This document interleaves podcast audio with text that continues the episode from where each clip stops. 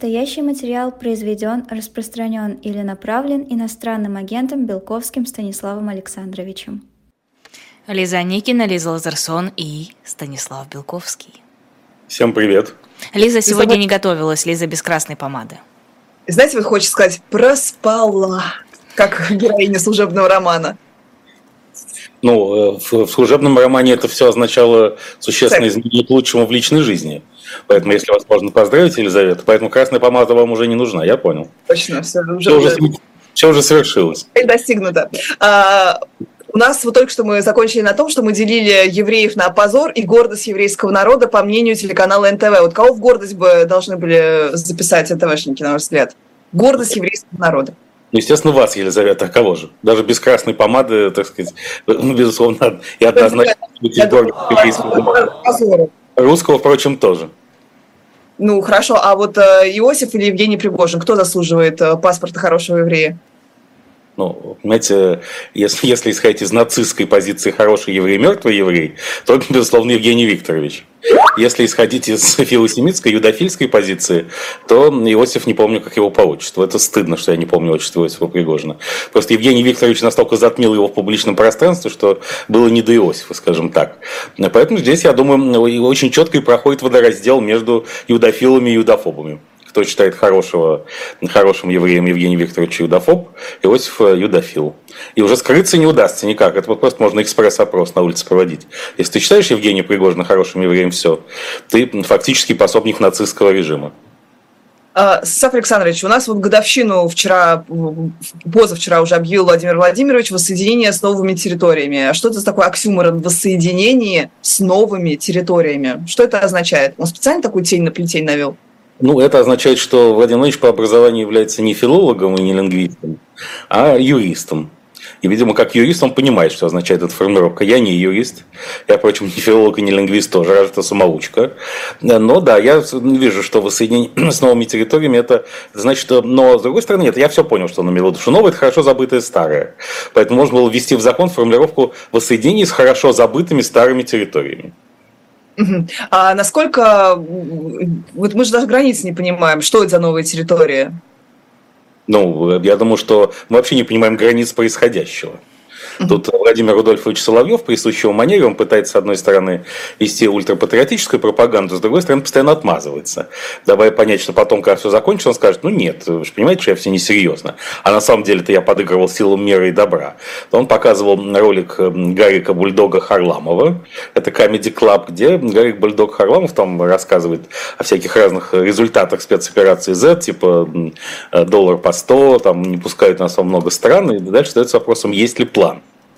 Э, на что Владимир Владимирович Соловьев, показав полностью этот ролик, вопреки всем законам пропаганды, которые запрещают ретранслировать враждебную пропаганду, он специально это сделал, чтобы потом отмазаться.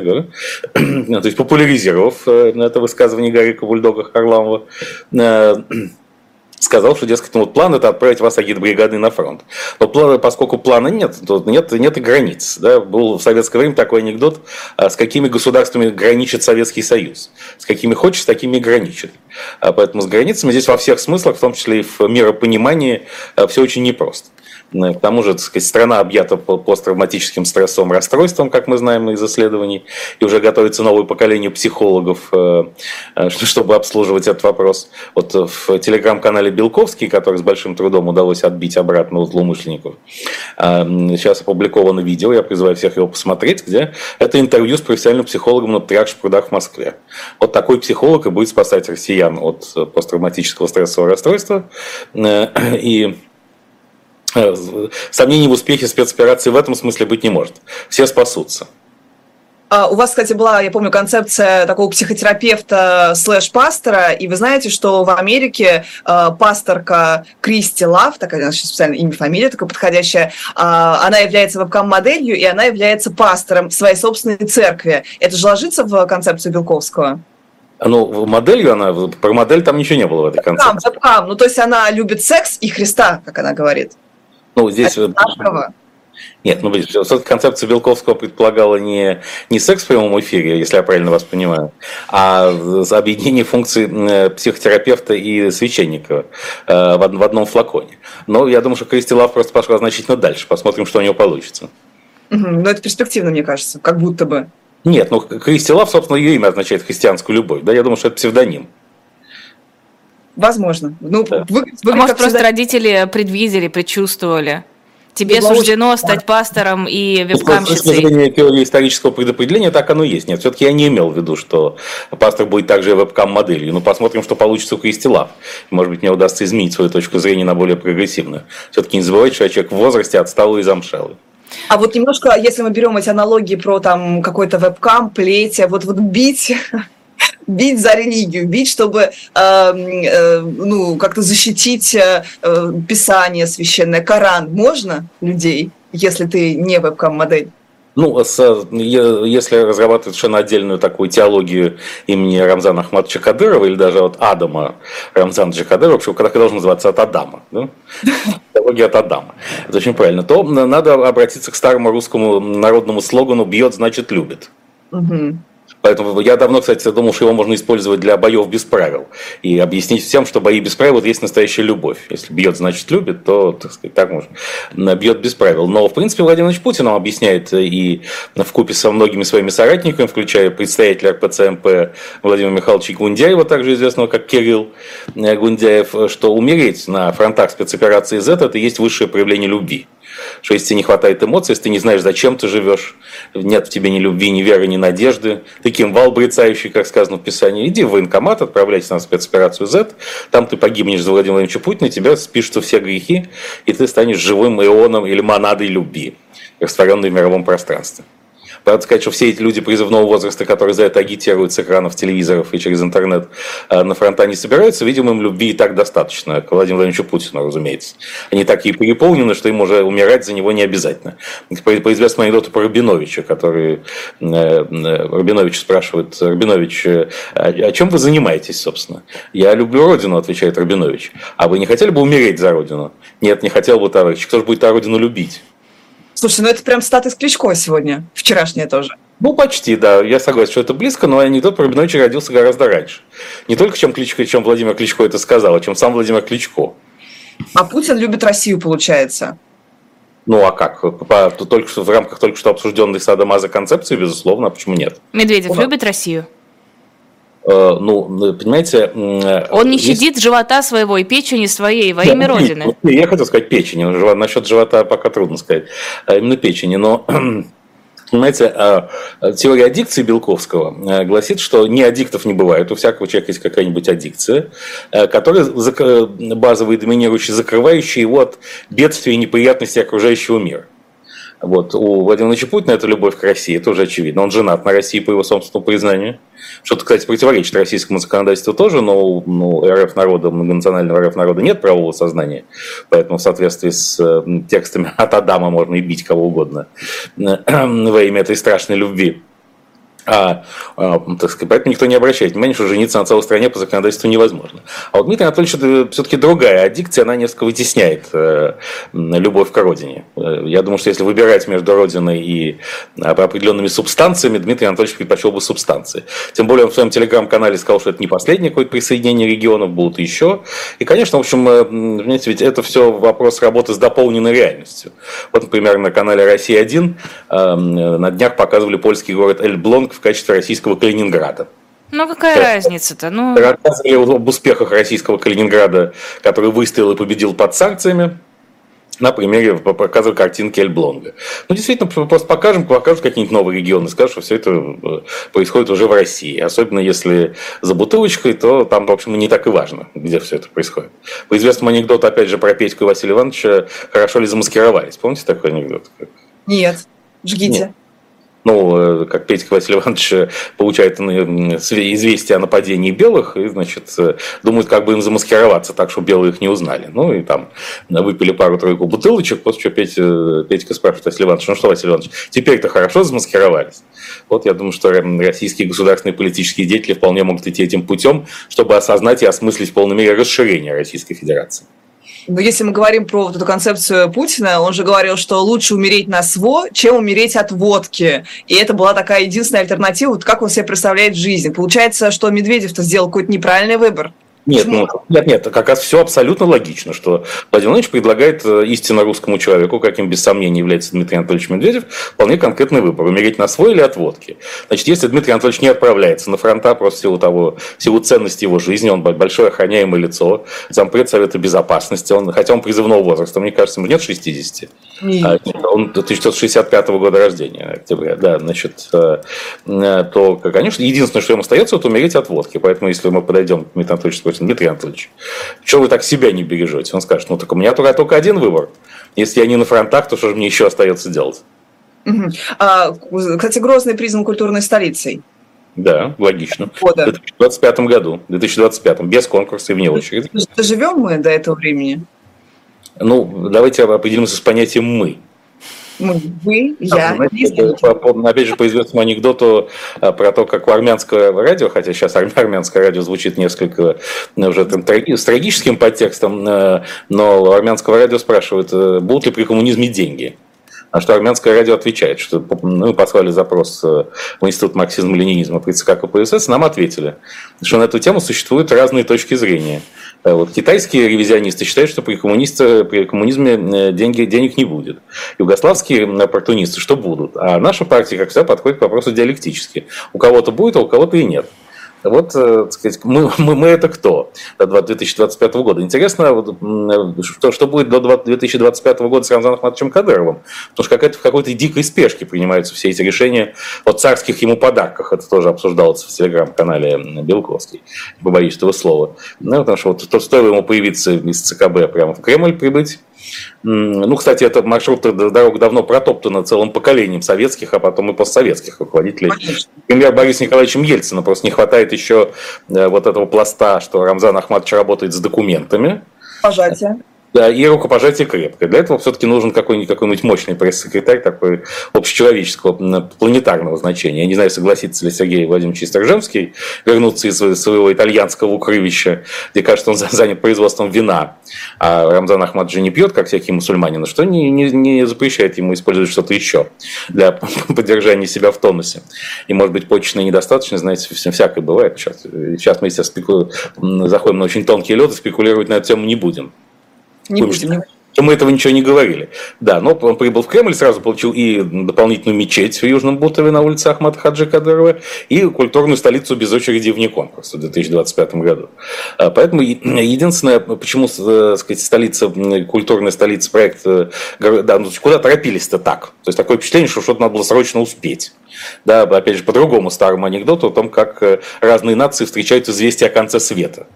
Вот через три дня конец света. Значит, англичане собрались в пабе, значит, налегают на виски, французы проводят время в обществе дам, а в Советском Союзе стоит пыль столбом, и над всем нависает огромный лозунг «Выполним пятилетку за три дня». Так вот, куда, чего-то куда-то, что пятилетку за три дня, так бы надо было срочно все делать. Нет ли здесь указаний на то, что Рамзан Ахматович что-то нужно было сегодня, а завтра может не понадобиться? Ну, посмотрим. Именно сегодня, когда слухи о его состоянии здоровья могут дестабилизировать, не боюсь этого слова, политическую систему Чечни. Но э, то, что э, год культуры пройдет в 2025 году идеально, я не сомневаюсь, поскольку огромное количество некультурного элемента просто побоится поехать в Грозный. Не всем же хочется столкнуться с То есть это фильтр такой, да? Ну, конечно, поэтому там соберутся только стерильные культурные люди, э, в основном бойцы э, всяких смешанных единоборств и другие, и все пройдет идеально культурненько. Потому что, ну, после всего, что, так сказать, нам показывают в, в качестве гордости современной Чечни, это избиение Никиты Журавеля в СИЗО, а, я не думаю, что очень будет большое количество желающих э, из других, особенно славянских регионов, отмечать год культуры. Ну, конечно, есть люди неколебимые, э, типа Владимира Рудольфовича Соловьева, которые приедут все равно, но согласитесь, что и он образец современной культуры. Поэтому культура там будет на высшем уровне обеспечена. Знаете, как было в советское время, было звание там «Дом высокой культуры быта». Идешь мимо какой-нибудь полуразваленный там хрущевый, на ней написано «Дом высокой культуры быта», потому что там уже, так сказать, э, практически ничего не осталось, там разлагается что-то, какие-то останки быта, но на высокой культурном уровне. Вот так пройдет и год, э, я не сомневаюсь, что Грозная культурная столица 2025 года состоится в полном объеме. А... Плохо бы Дмитрий Анатольевич, это пас Дмитрия Анатольевича, я думаю, что не отреагирует. Неплохо бы вернуть Чечню в состав Российской Федерации с точки зрения законодательства, обычаев, традиций, того, что можно, а чего нельзя.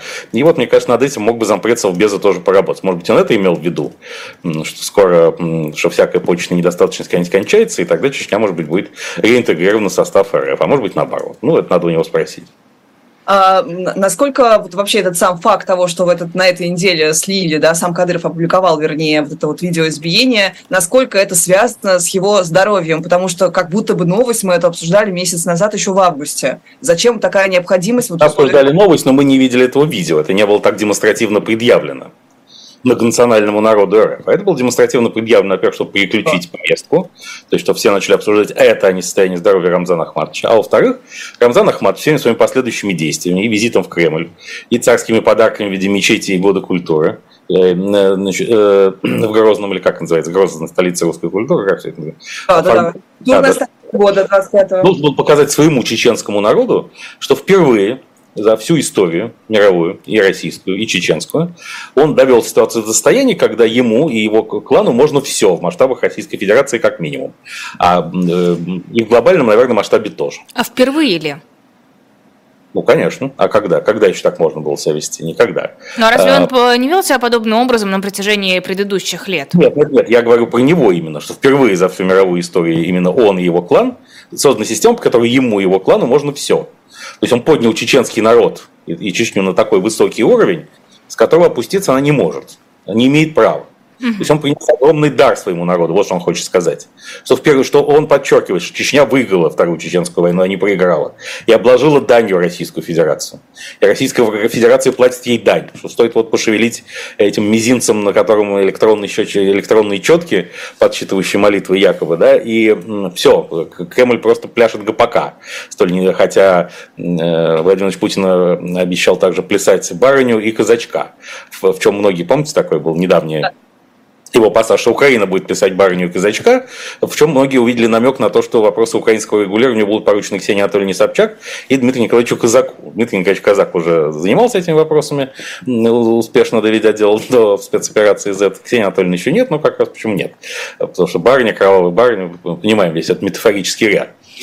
Но э, что Чечня страна победитель, и он воплощение этого победителя. Можно поставить памятник Рамзану победителю в Центральном парке культуры имени отдыха э, в городе Москве. Да, вот и потому что... Не Горького теперь будет имени Кадырова тоже. Рамзан Ахматович должен все время напоминать собственному народу о, своих, о своем всемирно-историческом значении, о своей эксклюзивности и незаменимости.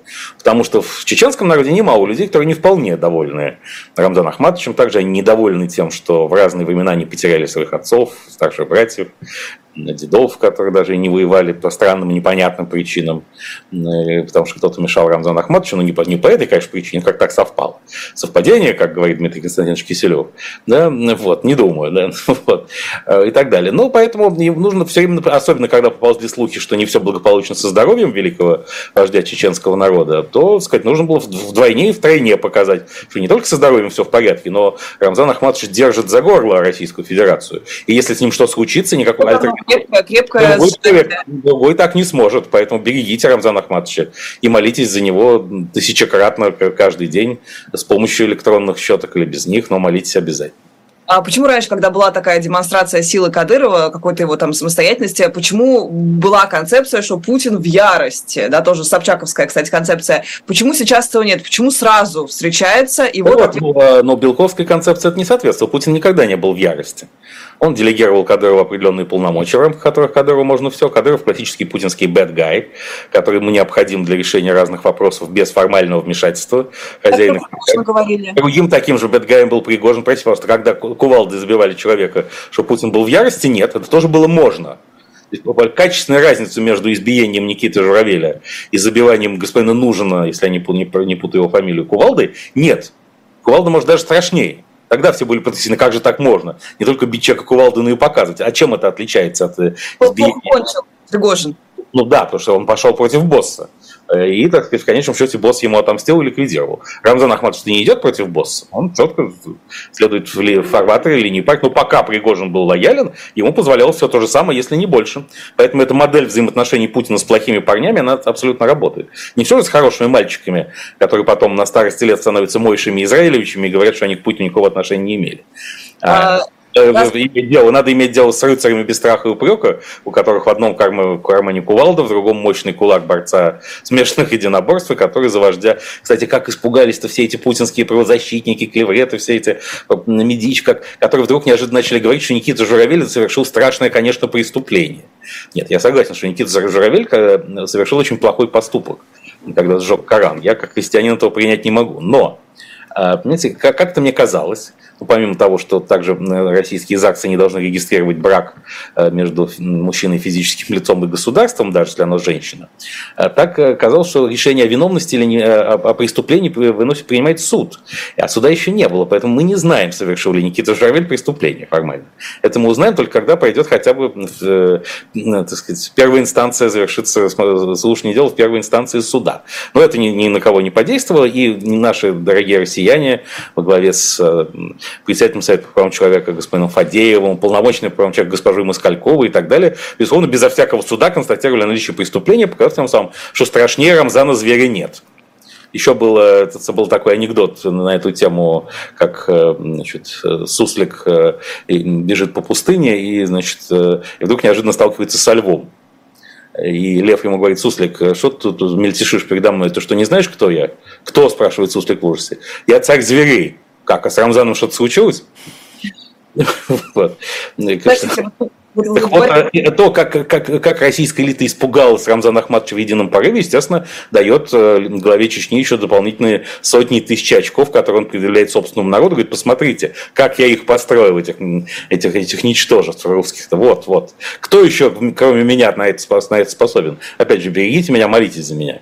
А, но в предыдущей итерации с Пригожиным все плохо кончилось. Разве Путин не делает э, выводы из своих ошибок? Вот он Нет, ЧВК... Нет, ни, ни, э, никакой ошибки не было. Было предательство Евгения Викторовича Пригожина с точки зрения Путина.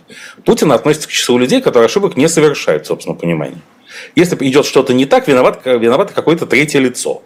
Ну, например, ну, Евгений Викторович Пригожин просто сошел с ума на почве собственного тщеславия и любви, и любви к публичности. Нет, ну, как, когда Рамзан Ахматович, да вы что, как он может сойти с ума? Не дай мне он, он, он, Нет, когда сойдет, тогда, тогда и пообсуждаем. Э, пока этот вариант не рассматривается. Рамзан Ахмадович доказал свою верность и преданность, в том числе и в ситуации с Пригожиным, когда он однозначно занял сторону Владимира Владимировича, и вроде как шел даже разбираться с Пригожиным и уничтожать э, мятежных бойцов Вагнера, но застрял в пробке. Его бойцы застряли в пробке на пути в Ростов-на-Дону, и до прямого столкновения с Вагнером не дошло.